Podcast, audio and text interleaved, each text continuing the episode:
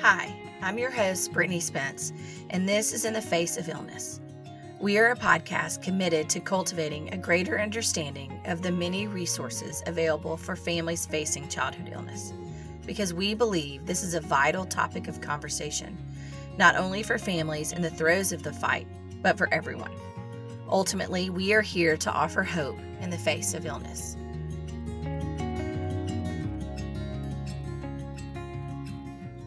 We're so glad to have Cindy with us here today. Welcome, Cindy. Hi, glad to be here. Um, we have known Cindy and Philip for a long time, and along with Asher, and so we're just um, excited to have you on. I know that it's not always easy to tell your story and to tell Asher's story, and so we appreciate you coming and just spending time with us and telling us a little bit more. So, um, let's just start with where and when did Asher's medical journey begin? So his was the day um, he was born. He we had a um, really difficult labor and delivery, and during the delivery he suffered a brain injury. So he came out um, needing to be resuscitated, um, and they had to do CPR on him, and immediately took him to the NICU. So it was from day one. And the NICU at the hospital you delivered? Yes. Okay. And how long did he stay there? So he was there for 10 days, and then they transferred us to Le Bonheurs, NICU, and we stayed there for 17 more days. So 27 days total in the NICU. Okay. And so those first 10 days at an area hospital, Mm-hmm. were they just monitoring him? What all kind of was being done in that NICU? Um, so at first they were just making sure he was going to make it through the night. He was hooked up to a bunch of monitors. Um, I think at one point they um, decided that he had suffered a brain injury and definitely needed to be what uh, put on a cooling blanket, Mm-hmm. which um, takes the body temperature down a couple degrees so that the brain injury doesn't spread. Um, it's a way to keep the child's um, uh, organs that aren't vital um, Mm. cooled down so that the brain can focus on healing and not spreading the brain injury. Mm, okay. And so while he was in, I guess, still in your tummy or during the birth canal or just somewhere along all that way, there was a loss of oxygen. Yeah, so he had um, the umbilical cord wrapped around his neck. Wow. Okay. And so I was in labor for, well, I was pushing for three and a half hours. Before anyone knew. Yeah, before they said something's wrong. Wow. Okay. And so then they tried to do the, um, which they had asked what we wanted to do and gave us some options. So we chose to have the vacuum Okay. and to pull him out vaginally that way because he was really low. It's just he just wasn't finishing and coming out. Mm. So when they did the vacuum and it popped off and he bottomed out and his heart rate went to zero and it was like, go to the OR. We've got to get this baby out. Okay. Yeah. So still did a, had to do a full C section, Mm-hmm. and then when they brought him out, they saw the umbilical cord wrapped around his neck at that time, or were they able to right away tell? Um, you know, that's a good question. I'm not really sure. I did not know what was happening until I, uh, a couple days later. Really? Yeah, I didn't realize like what kept him from coming out. Mm. So basically, it was um, not to be too graphic, but you know, almost like a noose wrapped around his neck, and it was just Mm. tightening and tightening and tightening as he was coming down the birth canal. Mm. And so, um, once they did the C section, I don't even think they focused on letting me know what was going on. It was more of this little blue baby came out, and they had to, you know, get him breathing again. Um, and then get him evaluate, put in the NICU so he could be evaluated. Yeah. Yeah. And your husband hmm was he in the room in the C section room with you? He was. Um, yeah, I remember it was a really scary time for me because we were rushed. And so Mhm. Philip still had to go get like scrubs on and sanitize before he could come in the room. And he said he was just sitting there and they had forgotten about him because it was such a, you know, um, scary time for everyone. Doctors and nurses were rushing around and they finally went and got him. But thankfully, there was this little angel man there that was um, I think he was the anesthesiologist, and he stood with me and held my hand and was like, You're going to be okay. And of course, I'm bawling my eyes out, like Yeah. terrified, like, What is happening? You know, Yeah. it's just not how you think it's going to happen when you're like imagining going into labor with your child. hmm hmm Nothing like you imagined. No. And so, did somebody eventually get Philip? yeah. and he was able in? to come in. Yeah. Okay. Okay. And so, on that other side, did he see Asher come out blue and Yeah. unresponsive? He did. And he said it was very um, traumatic for him because, you know, a C section, um, you have to move a lot of the woman's organs to get the baby out. And he just saw all of that when he walked in. And he just said it was terrifying. And then within a couple of minutes, they're over there doing CPR on him. And, Wow. you know, and I'm crying and he's just trying to console me, but also look over and see what's going on with Asher. Mm. So, And so much with brain injuries, too, there's so much unknown. right. There's so much of don't know. I know where Forrest's brain injury was that based upon where it was, they thought that he would be seizing all the time. Right. And he didn't seize. Right. And so, based upon, you know, what the books say or literature says or whatever, that's what should have been happening. Now, mind you, it a lot of other, uh, you know, a lot of issues because of the brain bleed and where the brain injury was, but it wasn't textbook what they thought it would be. Mhm. And so, with brain injuries, it's so hard to predict. How quickly did they kind of sit you and Philip down and say, this is what's going on. This is what we potentially see. Because you said it took a couple days for you to figure out. Do you think part of that was shock? Was that that they had not told you? They had kept you on the dark? Kind of lead me through that part. So obviously, they take Asher. They Mhm. immediately are working on him, rushing him, Mhm. making sure he's okay. You still have to be put Sewn back up. together Yeah. sewn up um and then kind of lead me through that part so you then Yeah, so they took me back to a recovery room, and I believe, and it's kind of a Mhm, little bit mhm. gray because it was, um, you know, just so much was going on. Mhm. But um, I remember one of um, the neonatologists came in and basically told us that we weren't, they weren't sure if Asher was going to make it through the night, wow and that he had had a seizure um, from the brain injury, um, and they were going to put him on this cooling blanket Okay. and start him on like phenobarbital, which is a common medicine that they give um, children if they come out seizing, just to keep the seizures from coming back and doing more um, brain injury. So, um, you know, we slept in the room for a little bit. I mean, I don't think we slept. We were Mhm. there just in recovery, supposed to be sleeping. And then um, I want to say maybe within some hours, they allow- allowed us to go down and like look at him, but we couldn't hold him or anything because he was hooked up to so many monitors and he was on this cooling blanket, which, you know, um, you just couldn't mess with any of that stuff.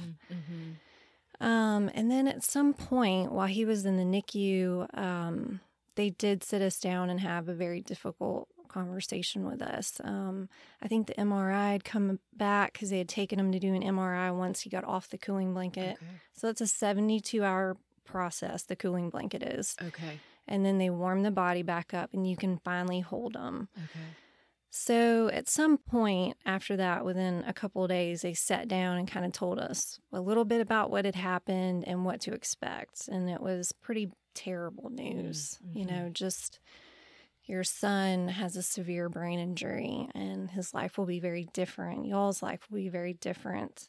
Um, he could be hooked up to monitors the rest of his life Mhm. and even went as far as to say, you know, and if there is a point where you have to let him go, you know, um, it may come to that, and there's a lot of support that you'll need, and we'll be here to walk you through it. And Wow.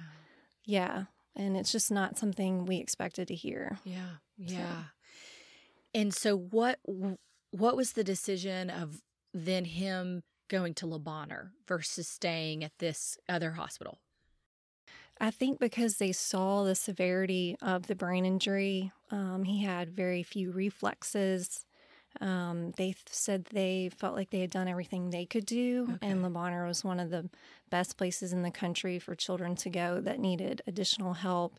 And there he would be able to have a neurologist and all kinds of other people that would um, give him just a, a um, even more deep care than they could provide at this particular hospital. Okay. Mhm.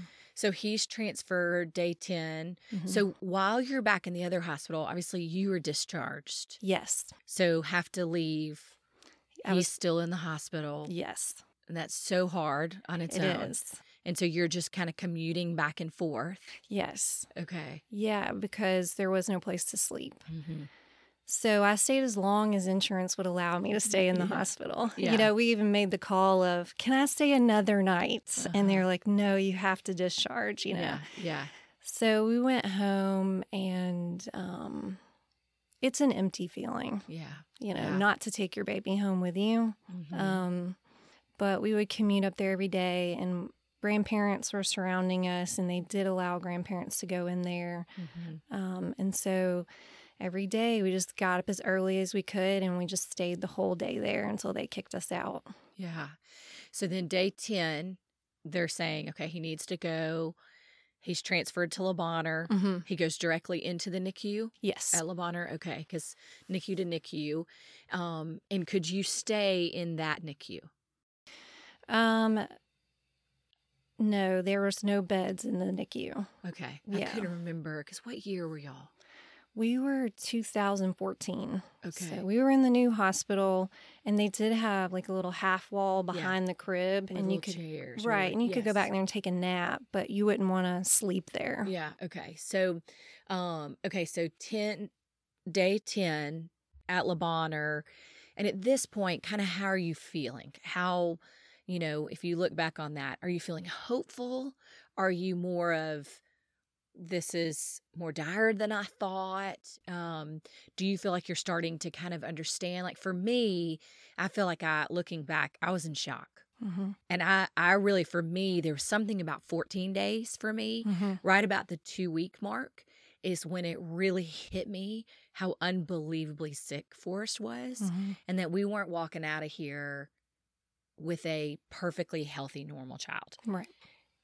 Why 14 days was it for me? But I think about that a lot when I'm mentoring families and I'm talking to families, and they may be very standoffish to me in the beginning, or they very, you know, in the beginning may very much come off as like, I don't need you. I don't know why you're here. We're going to be fine. My baby's going to be fine. My child's going to be fine. We don't really need you. And when I was training other mentors, I would always say, don't give up. Hmm. They're either not ready to accept it or they're still in just complete shock and it hasn't come yet. I think about if a parent mentor had walked into Forrest Room any of those first two weeks, I think I would have looked at it and said, I don't know why you're here. Like, Right. we're, he's going to be fine. We're going to be fine. Right. Something kind of woke up in me at 14 days. Some of it, I always say, David went back to work. And so I had to have more of an active role in the medical side of things. I had been so much more focused on does he have a pretty blanket? Does he have socks? Does he have a hat? Reading to him, singing to him. I was less focused on the medical side of things because I knew David had that. That when he went back to work, all of a sudden I realized I got to know this. I got to Mhm. understand why they're bringing some. One, he's going to ask me. David's going to ask me. And two, like I, I need to know what's going on. And so I feel like for me, I woke up at 14 days and it wasn't a pretty thing to wake up to because all of a sudden I realized he is way more sick than I thought he was. Mhm. He's way more fragile. He's way more dire. But it also was okay, what do I got to do for us to make it through this? You know, to survive this, all Right. of us in this way. So, where do you feel like you were at that 10 days when you went to Le Bonheur? I think I was really similar to how you described yourself. Um, denial. Mm-hmm. Um, I'm typically a positive person, so um, I'm always like, "We're gonna make it through this." Like, you know, I'll start out that way, Mm-hmm. and um, while I, you know, cried my eyes out when they told me that he had a severe brain injury, and I could was able to take that in and process it. I don't. th- I think I was in shock and just denial, um, and that changed for me when um, he had to get a G tube mm. and they wheeled him off for surgery. Mm-hmm. And I just, I had a physical attack. Like mm-hmm. I just broke down and I couldn't stop shaking and I was freezing, but I was sweating and mm-hmm. it was just awful. So I did mm-hmm. have that change at that at that time. Of just kind of saying, This is bad. Yeah. And different than I ever thought or imagined. Yeah. Yeah. We're not walking out of here. You know, I, I really I mean I I've even brought it up to David. David and I on um on the anniversary of Forrest death, we'll always go to dinner and we give ourselves grace on that day to kind of ask each other hard questions and to talk about hard things that maybe the rest of the year we and we talk about them all the time. But on his birthday, we do more of celebrating his life. But on his death day, we actually will kind of say some of the hard things. Mm-hmm. And that we know if we talked about every single day, we wouldn't be in a good place. But I remember one year sitting there and I said, you know, was that not so hard to look at me knowing what you knew medically, how much David had to have known how unbelievably sick and not okay his son was. And then to look at your wife, who was kind of like, we're going to come out, you know, like, yeah, I, I wasn't, you know, oblivious right. at all. I knew, but I could not grasp how sick he was. One, I'd never seen anyone that sick before in my whole life, and I knew no one. Um, and, you know, he said, yeah, it was. And that's where he had to go to other people. You know, he he talked with his residency friends because he was in residency. He talked to other medical people and really would say like, I don't know if we're going to, you know, this is he said if I said to anyone Forrest has a grade 3 head bleed in this place on his brain, anyone in the medical world would have immediately gone, "Oh man. Yeah. I'm so sorry." Right. Like that's really bad. But to me, I didn't know that. And so he really protected me through that until, you know, it got to a point where it couldn't. But I can't imagine how hard that was then. But I remember, like you, having, I can tell you exact moments of this is when this happened where I woke up a little more, or this happened and I, you know, uh, something procedure wise they did, or even stuff that happened with me that made me go, okay, this is. This is way worse than I thought. Right. And what does that mean? You know? So for you, that was him, because I guess he wasn't eating well. He was not taking bottles or sucking well or any of that. And so it became, we have to do this. That's right. Okay. Okay. Even when the NICU came in to talk to you about that, do you feel like even at the beginning you were reluctant? Did you still feel like, give us more time. He can get this. Yes. Okay. Absolutely. Um, and I tried every day to breastfeed, and the lactation consultant came in, and she could tell like it was something I really wanted. Um, I just wanted that in general. Mm-hmm. And then I really wanted it because they kept telling me that he had no suck, swallow, or gag. Mm-hmm. And I'm like, come on, buddy. Like, you can do this. Like, I was just cheering him on in my head constantly to mm-hmm. keep myself lifted up. Um, and I didn't know what a G tube was until then. I'd never met anybody with one. If I did, I didn't realize it. So to me, it was like um, so foreign. Mm-hmm. And it seemed like such an insurmountable just challenge that like I was just going to be different. He was going to be different. And how in at the time, I think differently now, but how horrible that was just going to be for all of us, mm-hmm. like walking around with a G tube. Like, who does that? You know, mm-hmm. this is my thinking. Yeah. Um, you just want your kid to be normal because mm-hmm. mm-hmm. yeah. you think that's the best. Yeah. Yeah. Um, but obviously they convinced you or you saw that he wasn't getting it. There's some kind of turning point. Yeah. So he got that. Right. And then was it that once that was kind of healed and y'all mastered because obviously you have to take the classes to master how to do the G tube feedings. Correct. Um, that then they said, okay, we've kind of got a timeline to be able to go home.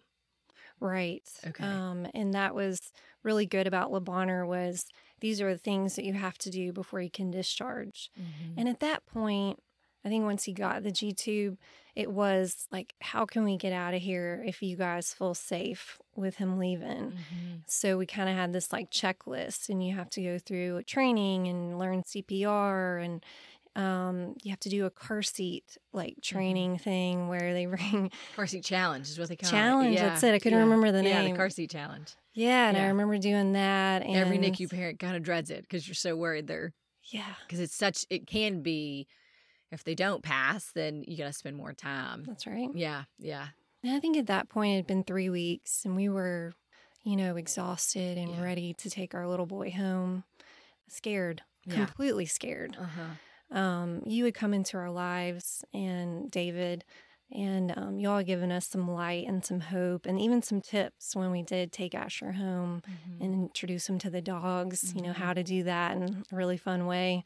Um, so we were up for the challenge and um, we did whatever we could. We were very hands on. Um, like, oh, you know, the nurse would come in to do something. I'd be like, can I do it? Yeah, you know, and that way I had as much training with all these professionals that do this every day before I did take them home. yeah. I didn't sit back and just watch them do it. I got right in there and did it with them. Mm-hmm. Mm-hmm. And we had some great um, NICU nurses that um, allowed me to just hover over them. Yeah, yeah, Mhm. and learn the tips and the tricks Mhm. and um so then y'all get the car seat challenge and even I think it's you stay in there for 24 hours and take care of him fully alone. That's true. Yeah, Okay. I'd forgotten about that. Yeah, so you have to be G tube trained. He has to pass the car seat challenge, CPR trained, and then the two of you stay in there. I, sometimes they can they allow both parents to stay in there, and sometimes they'll do one parent for twelve hours and one parent for twelve hours. But you have to you in essence have to you have to pass Right. that you can take care of your child on your own hmm you know, while still in the hospital where if there was a need. So y'all pass all that. And so now I've heard other parents talk about this too that you've got this joy that you're going home, hmm but you're scared to death. Yes. You know, I think even bringing home, you know, we we've had where our first one we never brought home. Our second one spent a week in the NICU, so we brought him home with some, you know, some medical concerns, nothing huge, but he had had respiratory issues, and that's why he had stayed for a week.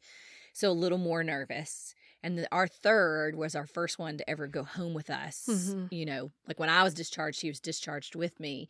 You even have fears then with a healthy Right. you know, baby of like, gosh, what if something happens? I don't know what to do.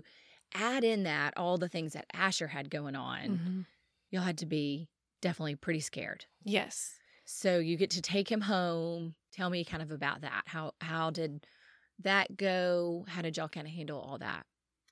Um, I think the drive home was just like, in a way, a silly way. It felt like freedom. Mm-hmm. And you just like look behind you, and the hospital is like fading away, and you're like, yes, we Mhm. made it out of Mhm. here, you know, because how many nights did I just pray Mm-hmm. that I got to take him home? mm-hmm. So you felt like you'd won one little victory. Mm-hmm. Um, and then we just got home and just poured ourselves into him. But thankfully, they had set us up to go to the pediatrician within like three days, and then he had us come back in a week. So, and then we had a an at home nurse that Mhm. came in that I Mhm. think was just part of like we Mhm. didn't hire her. Mm-hmm. She would come in once a week and look at Asher, assess him, check him, make sure the G tube stuff was going okay. And then as she felt comfortable, she would discharge us. Mm, okay. So we weren't totally on our own. Mhm. Grandparents stayed there. I think Philip's mom stayed for a week, then my mom stayed for a week, and then vice versa. So we had a Mhm. lot of help and people Okay. surrounding us. And then how quickly did he start therapies and things that he needed? Yeah, so we got him into TEIS um, maybe by the time he was four months. And I only say that is there's a little lag because you have to go through an evaluation. So Mhm. someone comes to your house and they submit the paperwork. So there's a bit of a lag, but not because no one was doing anything. It was Mhm. just part of the process takes a minute. Mm-hmm. And so then he immediately started with occupational therapy, developmental therapy, speech therapy, and physical therapy. So we have four therapists coming in. Wow. And all came to your home. hmm Okay.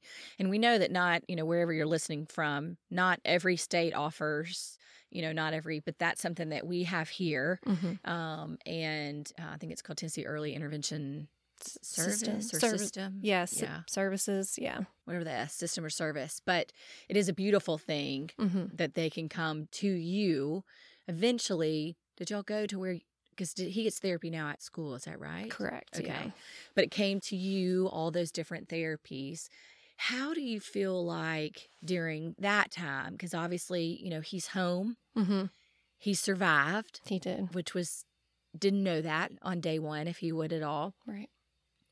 How do you feel like, because I can only imagine, obviously, those 27 days and then even those months after, that it was so much of just living off pure adrenaline. Right. You know, Right.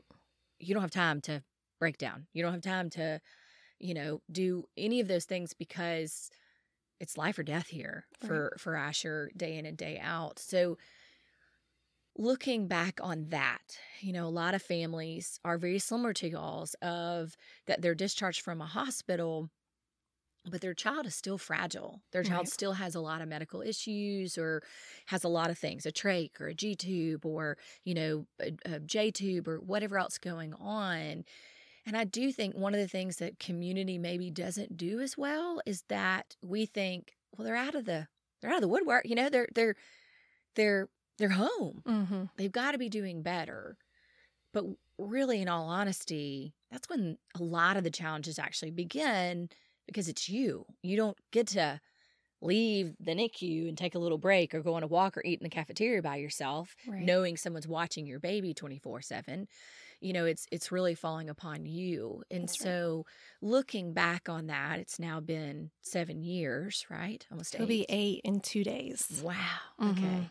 So looking back on that, you know, are there things that you wish maybe that y'all had done differently, that maybe community had done differently, or just, you know, or do you feel like, man, these are some great things that we did do for anyone that is listening that brings home, you know, a child with special needs? You know, what are some tips or tricks or things that you think, gosh, this was helpful, or I wish maybe we'd done this part different? So I would say going back to the NICU, um, you know, if you don't feel ready to go home, because as you pointed out, all of a sudden you're at home alone, um, to stay there with those professionals. Like we were kind of rushed to leave and it worked out well for us. I don't remember regretting leaving at 27 days, but I do remember having the thought, we're on our own. Like we don't get to sleep through the night because there's a nurse watching Asher Mm-hmm. and he's safe. You know, now it's all up to us. Um, so I would definitely say to just take your time and make sure you feel really comfortable with taking your child home Mm-hmm. um, and that they feel comfortable and y'all are communicating about that with the nurses and the doctors. Mm-hmm. Um, and then in a perfect world, it would be really awesome if the community could afford a nurse Mm-hmm. to be in the home with the family and phase out like Mhm. over time. Mm-hmm. Um, especially as fragile as like someone like Asher was. Mm-hmm. Um, the possibility of seizures or um, just stopping breathing in the middle of the night, all of that. And he um, didn't sleep good, as most newborns don't. Mm-hmm. So you're exhausted. Thankfully, we had grandparents, Mm-hmm. but they're still not medical professionals, Mm-hmm. you know. Mm-hmm. Um, I think that would be really cool to somehow afford families um, if they wanted it. Mhm. And maybe we would have turned it down, like, no, we want to be by ourselves. I'm not sure. But Yeah. looking back on it, like, Yeah. I could see how that would be really a huge benefit, um, even if they just came in at night and helped you through the night. Mm-hmm. Mm-hmm. Night nurse kind of thing of just right. where you could maybe at that point turn your brain off a little bit because you probably truly in 24 hours could never turn it off That's right. for fear or what if and and i think too um one thing people maybe don't understand is that um like in asher's did the g-tube run 24 hours Yeah. So, um, and he had a lot of issues vomiting and stuff. Mhm. So at some point, we had to just continuously feed him through the night. So he had a, a tube that was coming up out of his crib and hanging on a feeding pump bag. Um, and you're just terrified he's going to get his little wrist Mhm. twisted up in it and rip it out. And, Mhm. you know, you just don't sleep well. Yeah. Um, with all those different things and the beeps and the yes. because the feed doesn't go for eight hours straight. Nope. Yeah, it obviously runs out. The bag runs out and makes some noises, and so one of you has to go in and and I've always heard families talk about too the, you know, not knowing that it had a little leak, and all of a sudden you go in there and the baby's just covered in formula. Oh yes, you fe- it's called you feed the bed. You're like, oh my goodness, you know, this Yes. is not the two a.m. call uh, or the two a.m. noise I wanted to wake up to. Is that everything, the baby, the mattress, the sheets, everything's just Covered. covered. Yeah, So or or we need a breast milk. Yeah, or- yeah, breast milk or whatever it is. Yeah, and Philip and I, um, normally you would think people would rotate. Like maybe the husband would get up at night one night and then the um, the wife the next night or whatever. Um, but the way we had it is I was pumping to give Asher breast milk because Mhm. that meant a lot to me. Mhm, mhm. Um, and so I tried to time it where when his feed he needed to be fed in the middle of the night. Philip would get up to go feed Asher with his pump, but I would go and pump to get more food to give to him. Mhm. And so we're both getting up every two to three hours goodness. all night long. yeah. And then I remember just bringing Asher into the bed with us, and we had one of these like little nest things that you put between the two people, and and uh, so you don't roll on the baby or whatever. And we put him in, it, and I was like, "Please, dear God, just sleep, just sleep." Yeah. Because when he was being fed, it wasn't always when um, we were having he was up and awake. It was like sometimes we had to get up and refill his bag to keep feeding him, but he Mhm. was sleeping. But Mhm. then we'd get into bed, and then all of a sudden he'd wake up. Yeah. You couldn't you couldn't nail those times just right. Yeah. Yeah. So having a professional to like come in and like Mhm. balance some of that with you for a little while would be really nice. Now, was family members were they comfortable with the medical side or was that something that kind of, you know, made them nervous? How did that? Cuz that was one thing one of our families was saying uh, that we interviewed and then even in the um, podcast we did for Valentine's that that we kind of heard mixed. Some had wished more, had felt more comfortable with the medical side of things and been able to help in that way. And then some had, you know, that had really been a blessing. And so, you know, I think through my own family, I don't know whether my mother could have handled any of the medical kind of stuff. I Mhm. think she would have been very nervous of doing something wrong, messing up. What if something happened? Um, I know there's other family members. So was that something you and Philip felt like you had to do? It really had to be you two that did all the feeds and the meds and the seizure meds and all that stuff? Or was that something that some family members could come and kind of help you a little bit with that? I think for um, us at the time at night, that's something we wanted to do Mhm. as a, a family of 3 Mm-hmm. Um, but my mom went through all the trainings with us Mm-hmm. um, in Le Bonheur, and they thankfully let a grandmother go through all of that. So during the day, she would come over sometimes and be like, "Go take a nap." Mm-hmm. I've got him. I, you know, and she was learning the pump and, you know, how to give him stuff through the syringe and everything like that. So, Yeah. And what a gift that is Yeah. too. Yeah. yeah. Um, okay, so let's now so four months old, he starts therapy. That's obviously a huge chunk of y'all's day and time. Is therapies oh, coming, Oh, yes. managing therapies, and not only that, I don't think people understand that not only does therapy come, but then they leave things for you to do Correct. as well. Therapy is not just one hour a week. You know, Asher has a physical therapist.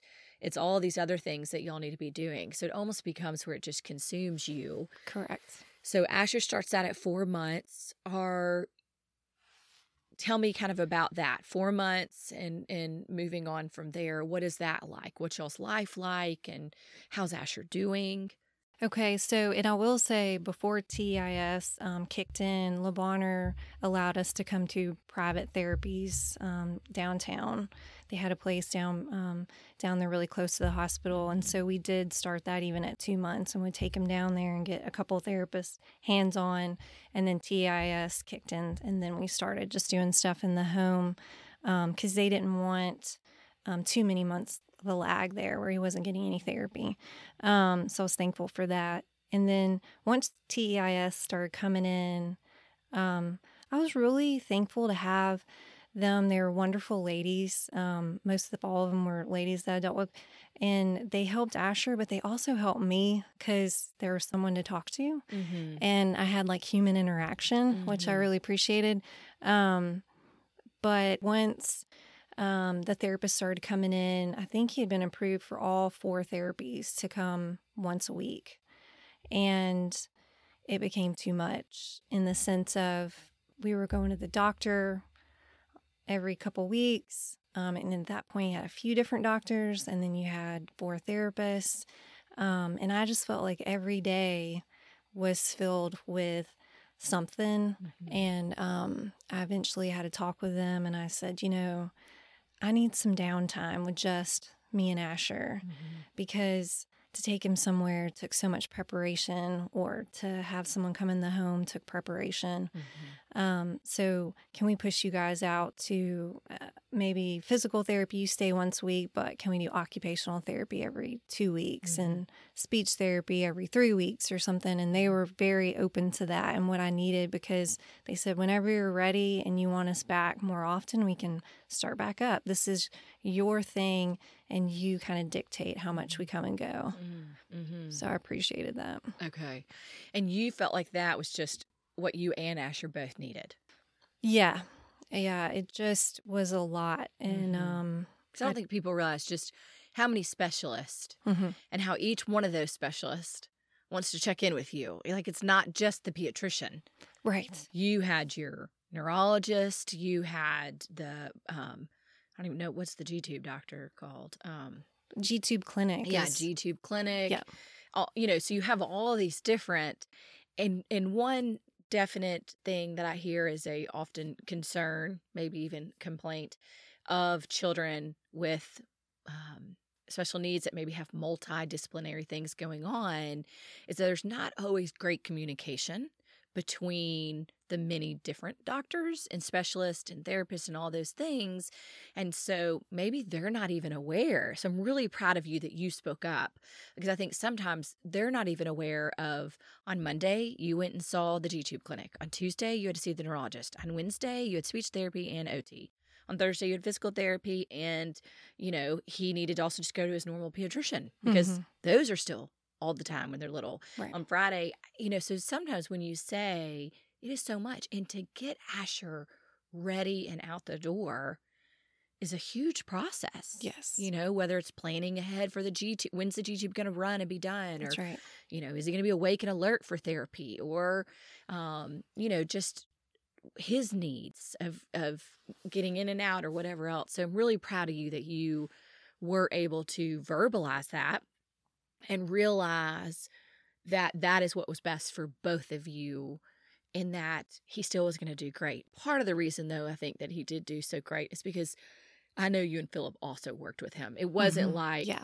okay, well, we're only going to do occupational every two weeks, and that means really he's only going to get occupational therapy every two weeks. Right. I know y'all well enough to know that you were doing things with him all the time. That's right. Um, and not only, I don't want to say that parents just have to constantly be doing therapy, but even just the interacting with him and getting Mhm. on the floor with him. And, you know, when he's on his tummy, y'all being down there with him and, Mhm. you know, the dog being down there with him, all those things are part of quote unquote therapy. That's right. You know, of getting him to do the things that he does, but also getting to be a normal baby who doesn't have nine million things Right. you know, going on. So, so that's through. So, let's jump to he makes it to a year old. Okay. Huge milestone, Right. obviously. Where y'all at that place? How's he doing? How are y'all doing? Kind of where y'all at? Um, I think at a year he was, um, he- you know, he's had he was having some issues. Uh, we dealt a lot with when he was younger, um, vomiting, Mm-hmm. and I never knew what was going on, and they didn't know because when you get a G tube, a lot of times they recommend a Nissen fundoplication. I think I Mhm. think I'm saying that right, where they tighten Mm-hmm. the band around the top of your stomach because a lot of kids with G tubes and neurological problems, both of those combined, um, tend to bring their food back up Mm-hmm. easily. Well, here's Asher. He's got this saying, and this Nissen's supposed to keep it down. Um, but he's just vomiting Mm. all the time. And Mhm. so weight gain becomes an issue. Mhm. And anyone that's ever had a kid, they're tracking every ounce they gain Mhm. their entire first couple years of their life. Mhm. And so I just remember having a lot of anxiety about just not being able to keep his food down. Mhm. Um, and going in and just hearing, wow, he lost two ounces this week, and just feeling like a failure as a parent. Yeah. Like, but I'm trying to do it. Like, my child eats every two to three hours for like an hour at a time. Yeah. I feel like I'm tethered to the G tube as Yeah. well. Yeah. And again, why it was hard to get out and do things as easy as like a doctor's appointment or something. Um, there was no like going to the park, you know, Mhm. because you only had freedom for a small moment. So at one years old, I think we were still dealing with that. I mean, we had these cat like reflexes, like, oh, here it comes, you know, and Mhm. head to the sink and just like put him over it so he can Mhm. vomit or, you know, whatever it was. Um, but we were also just so excited we had made it to one year Mhm. because we had heard a couple times that he may not, not make it and to celebrate every year with him. Mhm. So um, for us, we were like celebrating his life, Mhm. but also dealing with a really big fire that we just felt like was consuming our life. Yeah. you Yeah. And how long did that end up kind of have y'all today gotten that under control? The vomiting, that kind of stuff. Yes. So it took a lot of years. Um, and I, from what I understand, I am not, Asher's not alone in this problem. It's Mhm. kind of common. But you would go in and they'd be like, but he has a Nissen. Why is he throwing up? And I'm like, I don't know why he's throwing up. You're the doctor. But he is. Yeah. I'm not lying to you, you know, and they'd run tests on him and all that. Um, and so eventually, when he turned one, we started introducing him to real food. Okay. Okay. And I really think Asher may have had an issue with the formula Mhm. because at like two months, um, I stopped making breast milk and we Mhm. switched him to formula and we tried every formula under the sun from the broken down ones to the most expensive ones. We were like, I'm never going to be able to afford this. Yeah. But if my kid gains weight, great. So at a year, we worked with a doctor, an amazing doctor that was like, I think we're going to have to heal the gut. hmm So, an interesting thing I really want people to understand, and try to pass this on because it was like an aha moment for me, is when your child's on a cooling blanket, Mm-hmm. their gut is dead.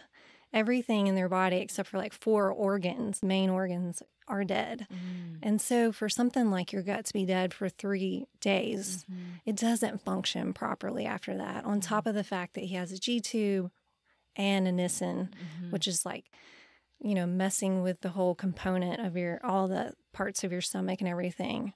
Um, so we had to slowly just like give him really good stuff and Mhm. just wait and be patient. Mm-hmm. And slowly over the years, he threw up less and less, and he keeps his food down really well and gains weight now. But Mhm. it took a long time and a lot of patience um, to Mhm. get there. Yeah.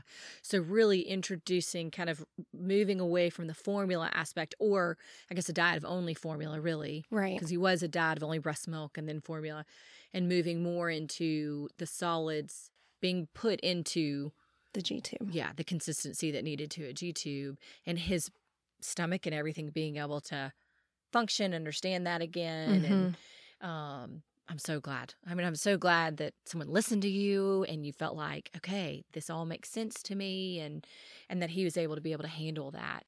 Um Well, and you don't know if you're going to ever get there because you think because you have a G tube, you only get formula your whole life. And so I really found great joy in putting pureed sweet potato in a syringe and putting it through his G tube, just like you would give a one year old maybe a little bit of jar of sweet Mhm. potato or banana mhm. and take that in. I didn't realize that was an option for me. yeah. And so when I got to do it, I felt joy from giving my kid like real food. Yeah. And yeah. he immediately started to get better on the real food. Okay.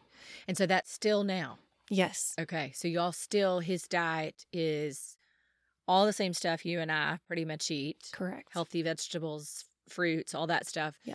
Just pureed Mhm. to be able to go through his G tube. Yeah. So we um, got a Vitamix, Mhm. and you can learn this through going through G Tube Clinic, I think now. But Um, it was kind of new when we were in G tube clinic. Like pretty much everyone just stayed on formula, but we tried a different route. So um, you need something like a Vitamix because it has to be like super high powered. And Vitamix is amazing because they have a G tube program. And if you Mm. call and say, my child has a G tube, they give you a huge discount. Wow. And then they so over- good to know. Yes, it's, that's Okay. been a great resource. And then if it- something goes wrong with the Vitamix, they overnight you another one and you just send them your old one back. Okay. Gosh, great resource to know. So, so you puree because I I did that when they were little as well, and I do also love my Vitamix. Mm-hmm. Um, and then so he kind of gets, and then now is he more a consistent eat when y'all eat? Does he still need through the night? How does he kind of do now? No, so we got away from the overnight feeds, thankfully, because he started gaining weight on real food. Okay. Um, so yeah, we throw in fruits, vegetables, even meats, bone broth, oat milk. Mhm. Um, and we worked with a nutritionist who um, just helped us like find a really good balance for him. And um, we rotate through fruits and vegetables and meats, but we're basically putting the same amount of everything into a blender, making up a whole batch for two days. okay. And I pour it up in different servings and then I pull that serving out and put it into his pump bag and feed him that. And he eats in about 25 minutes now Okay. Okay. and he eats um, three meals just like you and I do Okay. breakfast, lunch, and dinner. And he gets a snack when he gets home from school, just like we all want our snack when we get home from school. Okay. Okay. So tell me about that. So he is in school. That's right. Okay. And tell me how that's gone and how he's done in school and how that's been for all of you. Yeah. So um, through TEIS, um, Asher's therapist suggested we go and take a look at Shrine School, which born and raised here in Memphis, I hadn't, I didn't know anything about Shrine School, even though it's been around for a long time. So um, they have a pre-K program, and if your child is in TEIS, they can qualify to go start going to school um, at the day they turn three. So we went um, and took a tour. We emailed them, and they said, "Yeah, come see us," and it was amazing. So he's at Shrine School still to this day. Um, it is a pre-K through 12th grade school uh, for all special needs kids, and I would say that most of the kids are moderate to severely affected. So Asher fits in perfectly there. Most of them are in wheelchairs, nonverbal. Um, they have three teachers in each classroom. The classrooms are small. I think Asher has like 10 kids in his class. Um, they have, you know, four to five, six nurses on staff there. Um, and then they have a heated swimming pool Mm. and um, they do prom and have basketball team and they are Mm. just loved on so much there because everyone that's coming there is signing up to work with special needs kids Mhm. um, which i love personally i Mhm. wanted that for asher for him to be amongst children that were very similar to him. Mhm. and and maybe that isn't for every parent. Maybe they want their child to be more with typical kids. Mhm. um, everybody is their own journey in that and what you decide. But um, i think shrine always call it the diamond in the rough Yeah. because not a lot of people know about it. Um, and it's in a poor community um, but it is one of the most amazing places. And i foresee keeping asher there um, until he graduates Wow. Do they come and get him? Do you take him? How does that work? so they have but there are shelby county schools which is our public school system here in memphis Yeah. Um, so they operate just like any public school in the sense of they have a bus service that comes and picks your child up if you want them to ride the bus, and it's a handicap accessible bus, and I think they can have maybe up to six kids on each bus. Okay. And I know, for instance, um, a friend of mine's child that goes there, they lived in High Point, which is out at Highland and Sam Cooper, Mm-hmm. and he got picked up Mm-hmm. and this school is on the other side of the city. So I don't think there's any like boundaries to where these buses can go. Okay. Okay. And then they also will qualify for breakfast and lunch. Um, so it's just like that. Or for myself, I drop Asher off. I Okay. take him and then I pick him up. Okay. I have that liberty, but And then you send with him what he needs to eat. right? That's correct. Okay, so you send and they're able to give him his meal, his That's G tube right. meal at meal times. hmm If there's any meds or anything else, because they have the nursing staff, they can handle all that. That's right. Wow, that's amazing. Yep. So this is year what four or five for him? Yeah, so he started he's finishing up second grade um and he's been there since the day he turned 3, which was just a couple months of the end of one school year and then he was in preschool for 2 years and then went kindergarten for a second. Wow. And so, and do they kind of stay like, are the, when you say, you know, I think you might have said 10 students, is that like 10 that technically are all second grade, Mhm. kind of staying together? Yeah, um sometimes there's a mixture like Okay. last year in first grade he had some second graders in his Mhm. class. Okay. Um, so I haven't quite figured out how they mix them. I Yeah. don't know if he had he was in with second graders because he's doing well, Yeah. or if they were in with him because they needed to learn a little bit more in the first grade. Yeah. Um, and in a way, maybe that none of that's my business, but generally speaking. I know a lot of the kids because he's been with them for five years now. Yeah. They've moved with him. Yeah. hmm And, um, and so like the swimming, does he do that often? Like, Yeah, I sign him up, and Wow. yeah, they they get him in, and they have all the you know things that they need to float. yeah. Yeah. And you don't have to do it. Some of the kids don't want to get in the pool; they're terrified of water. yeah. Um, but the teachers will get in, but they also have hired someone that Wow, I love that. oversees that Okay. Okay. And does he go every day? to Shrine. School? Yeah, Okay. five days a week. Okay. So Monday through Friday goes to school. hmm You take him, drop all his stuff off, you pick him up. Um, In pre-K, you can fluctuate that though. okay. So, for instance, when he first started school, I only sent him two days a week because pre K is not a required school um, age. So, in at least in the state of Tennessee, so you can, um, if you want to do three mornings a week or all five days, it's up to you as a parent um, until they get into kindergarten how much they go. Okay. And then medically, how how's Asher doing? I want to talk about how Asher's doing overall and your family, but medically, how's Asher doing? Are his seizures pretty under control? No, No. no, that has been our fire lately. okay. So, um, as most special needs parents know, you put one fire out, a lot of times another one pops up. Okay. And I always say to people, it's not being a special needs mom that's hard, it's being a mom of a medically fragile kid Mhm. because it just seems like there's always some fire. But overall, um, not Philip, Asher's health is really doing well. He was very sick. I think you may have remembered you visited us a lot in the hospital. Mhm. Mhm. Um, we just celebrated two years of not being in the hospital. That's huge for someone like Asher, yeah. who yeah. would go every couple months. Well, and let's explain that too, because for Asher and a lot of children with special needs, a common cold is a very, very big deal Correct. for a child with special needs, especially a child that maybe does not suck, well and gag well, doesn't have a cough reflex well. Right. You know, he gets a cold and that junk can sit in his lungs because he doesn't have the reflex to cough it up and get it out or whatever else. And so he often would need more support. Right.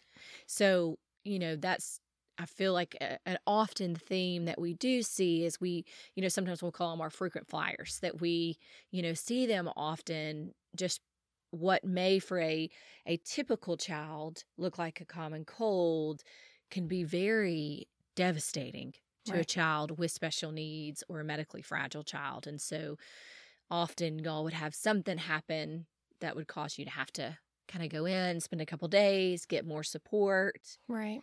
Go home and and kind of back and forth through that. So Yeah. okay, so 2 years. So really Right. all of COVID you've not been in at all. Correct. And, Okay. and I'm thankful for that reason because of COVID. But yeah, I mean, he used to go in um, for seizures. Um, he would have really terrible seizures, and during them, he would aspirate, which would cause pneumonia. Mhm. So we would stay for a few nights, and he went through a bout of um, bronchitis for a year and a half where he was just getting it all the time, you know, and they're saying, we're running out of being able to give this kid antibiotics. And I'm like, I know, I know, he's going to get better. It's going to get better. You know, that's me being positive. But Mhm. I mean, we had some really scary times, Brittany, where Mhm. I had the moment of, I don't know if he's going to make it much longer because he was so sick all the time. Like you said, just aspirating, getting stuff into his lungs, or Mhm. having a cold that moved down into his lungs and, you know, caused pneumonia or bronchitis, and he just couldn't breathe and get through it very well. Mhm. Mhm. Um, but now we've celebrated two years.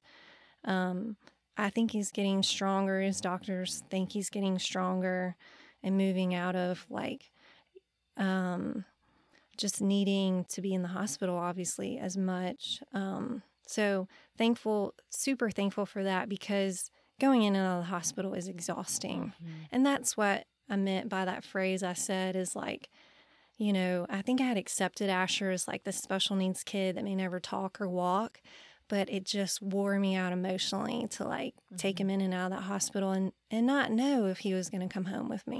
Mhm. You know, Mhm. that was just really really hard. And I'm like, Mhm. just give him a break, you know, Yeah. just begging, give him a break, you know. Yeah, yeah, needing something to something to go right. Yeah. Yeah, and not that feeling of like you said, putting out one fire and another one pops up. Um, so doing better as far as not being in the hospital, lungs, kind of being able to fight the common cold a little bit better, Correct. those sort of things. You know, we've also talked about that obviously there are so many things that have been so difficult about COVID. But honestly, for our friends that are special needs and our friends that are fighting cancer, people wearing masks have been a gift Yes. because we're not walking around sneezing next to the child with special needs who, you know, you got to go to the grocery store. Asher's going to go with you. You know, unfortunately, Joe shows up with a cold and sneezes next to Asher. Well, that's a big deal to Asher, but with these masks. And so I do want people just to think about that. I mean, I don't know if for the rest of our lives we need to wear a mask every single day, but please just if if you are under the weather, don't go anywhere. Please, if you can help it. We know there are times that you have to go to Walgreens to get your prescription filled or you have to go to Kroger to get some food. But nowadays we have so many different delivery options and different Mhm. options. But think about kids like Asher Yeah. who need more protection. Right. Um, and and it's not fair for him to have to be at home 24 7 just to make sure that he's safe and healthy he should be able to also be able to do things and do life but just think about that that not only you know we talk about with wearing mask or not going out when you're sick it's not only about protecting yourself it's also about protecting others and Right. those that are more vulnerable That's right. and Asher is. He's more vulnerable to that. So so right now, seizure, still trying to kind of get that under control. Yeah, so he um his first 5 or 6 years of life, he had maybe 6 a year and they were bad ones. I mean, they would land him in the hospital usually. Um so I'm not wanting to trade it for that, but you know, now he's having as as many as 6 a week, you know. Mhm. So 6 a year to 6 a week is a huge jump Yeah. and um you just you know, try to And they don't know why. Neurology doesn't know exactly why they've gotten no they've increased. And thankfully, our wonderful doctor there had like a therapy session with us. And when I say that, I mean she just let me sit down and like go and go and go. And she Mhm. listened and took notes and and went through it all with me. But um, and I just said I don't understand. Like, why is this happening to Mhm. him? And she's like, Well, we don't always understand, especially with brain injuries Mhm. you know why this is happening but um, one thing i taught myself to do that i would you know suggest for other parents is kind of to learn um, the language of types of seizures and the movements and things like that um, i didn't do that for a long time and now you know when he has a seizure i'm writing down like what do i see and then Mhm. i can report back to her and then she knows you know this specific medicine actually works really much better with those type of seizures Mhm. because Mhm. there's different types and di- you know you're aware you're not aware you have different movements and um they if they the more they know Mhm. what you're seeing at home the more they can help Yeah. um, the child out Yeah. so, I've even heard the doctor say if you can video, right you know, if you happen to be able to catch it, if you can video it and show, you know, is it that they go kind of limp? Is it that their eyes roll back? Is it that they kind of have a little twitch or right you know do they jerk to one side or something that maybe even others wouldn't notice because they can be sometimes the seizures can even be you know correct me if i'm wrong but some simple things Mhm. but you know as mom that's not the norm for Right. him um and that they're happening you know, numerous times, not Right. just, oh, yeah, once in a blue moon, you know, his eyes roll back or his, you know, he twitches a certain way or whatever. So I've also heard them say if you can video, if there's any way you can video it, Yep. that that's helpful as well to be able helpful. to show them. And like you said, keeping notes, journaling, and we really kind of that's something that I think I've encouraged others in parent mentoring is really in in no matter your child's kind of sickness or diagnosis or what's going on, I think that's really important Mm-hmm.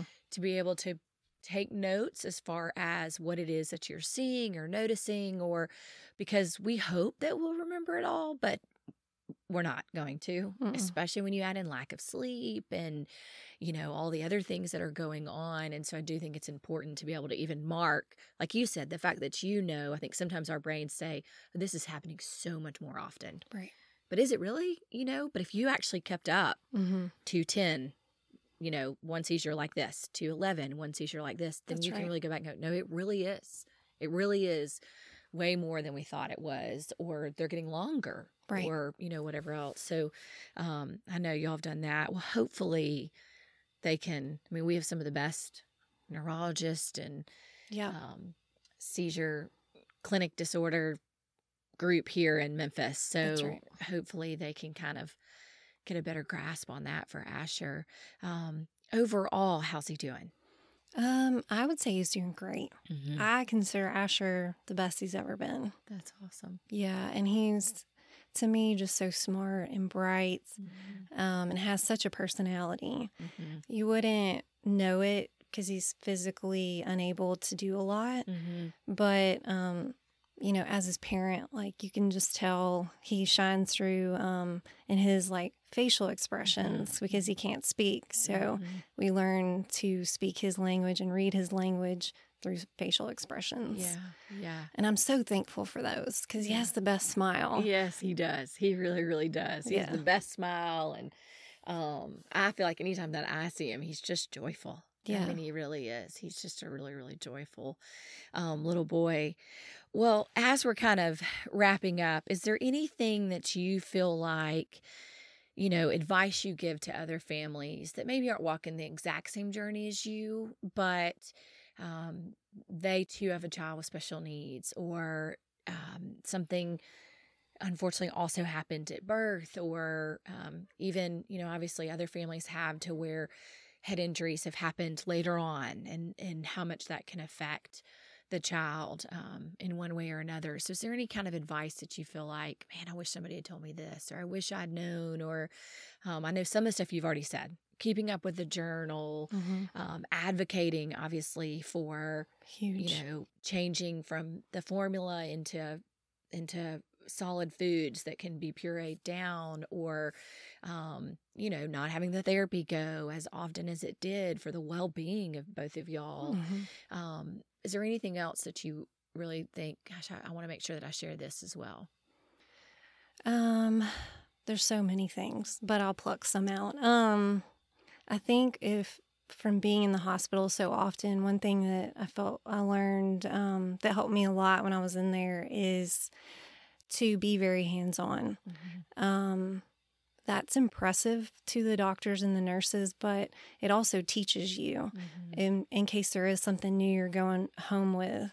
Um, I feel like people are always surprised, like, "Oh my gosh, you got to go home so quick," and and it was a lot of times because we were right in the middle Mhm. of them, and we were meeting with the doctors every morning in rounds, and just being very um, a big participant Mhm. in all of our child's um, just what they were deciding for our child in the hospital Mhm. as well as changing his diaper, giving him his feeds while he's in there, because you can sit back and let the nurse do that. And maybe you might need that for a day or two. There's nothing wrong with that. Mhm. But I think it's always like um, really good to just be very hands on when you go in there. Um, it makes them feel comfortable that you know what you're doing, and then it makes you feel comfortable that you know what you're doing when you go to take them home. Yeah, yeah, for sure. What about advice for families that this is not what you thought? And we often use the words a new normal. So when Asher was born, you know, when he was in your tummy, it was this is not what you had envisioned. Correct. You know, how he came into the world and his injury at birth and, and on and on. And so, but it's become a new normal, but it's beautiful. Right. His life is beautiful. Your family is beautiful. He is, he is beautiful in all ways. Um, you know, what kind of advice would you give to the mom or dad that's really struggling with the fact that this isn't what they envisioned or thought it was going to look like or what it was going to be? What would you say to them? Um, I so much to say, but I think first of all to allow yourself to feel all the feelings that you have, whether they're anywhere from hatred of something that happened or someone to um, joy to confusion to not even sure if maybe you want your kid because they're going to be so different. To allow yourself to feel that this is your journey, and no matter what I say or Brittany says, um, you'll get there in your time. But I do want to give all of y'all hope because um, Asher is very different than a typical child, and I was terrified of that.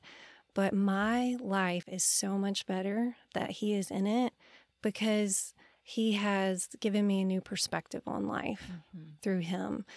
And I think that um, if everything goes perfect in our life, sometimes we don't learn much. Mm-hmm. But when you go through something as traumatic as having a child with special needs or a brain injury, um, you have the opportunity to um, take that and grow, mm-hmm. you know, and let them show you what life is truly about. Mm-hmm. And I just feel like I am a better person because Asher is in my life. And I, I know Philip feels that way. I know both of our sets of grandparents have voiced that to us. Like, we look at the community as a whole, the United States of America, everyone just differently because um, this little boy has shown us what life um, really is truly about, mm-hmm. you know. Mm-hmm. And it's not about having everything perfect, mm-hmm. mm-hmm. you know. It's, yeah. And I, it took me a long time to get there, guys. So I don't know if I accepted that until I was. he was close to two years old, and it's still layers of peeling off and accepting more and more. So mm-hmm, mm-hmm. um, it, it, can be such a bright and joyful life, um, and they can really um, those the special needs community um, is usually just filled with the most precious people in the whole world mm-hmm.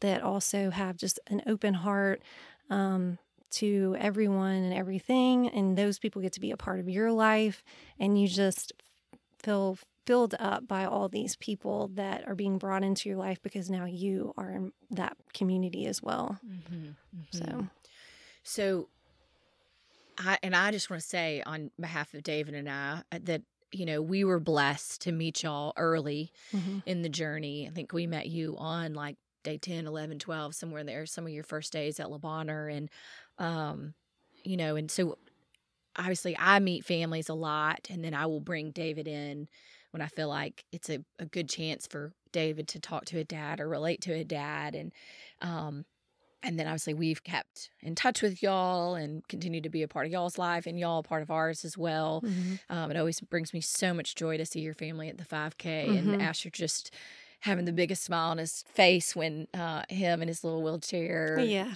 special chair is going in the 5K. Um, and we've continued to be able to be a part of that. And what a joy it has been for y'all to open your heart and lives to us. And, um, you know, I say too that um, there's a a movie a long time ago. I don't know how long ago. I think it actually may still be out, but I watched it a long time ago. Um, I think called About Time. Mm-hmm. Now I'm gonna have to go back and think about what that exact thing is. But um, I actually, people will get a giggle out of this. I thought it was Rachel McAdams and Tatum Channing in it, and so I thought it was going to be a rom com, and it was not a rom com. Um, but I wasn't quite prepared. But David and I actually sat and watched it together, and um, and it was more about a man who was able to go back in time.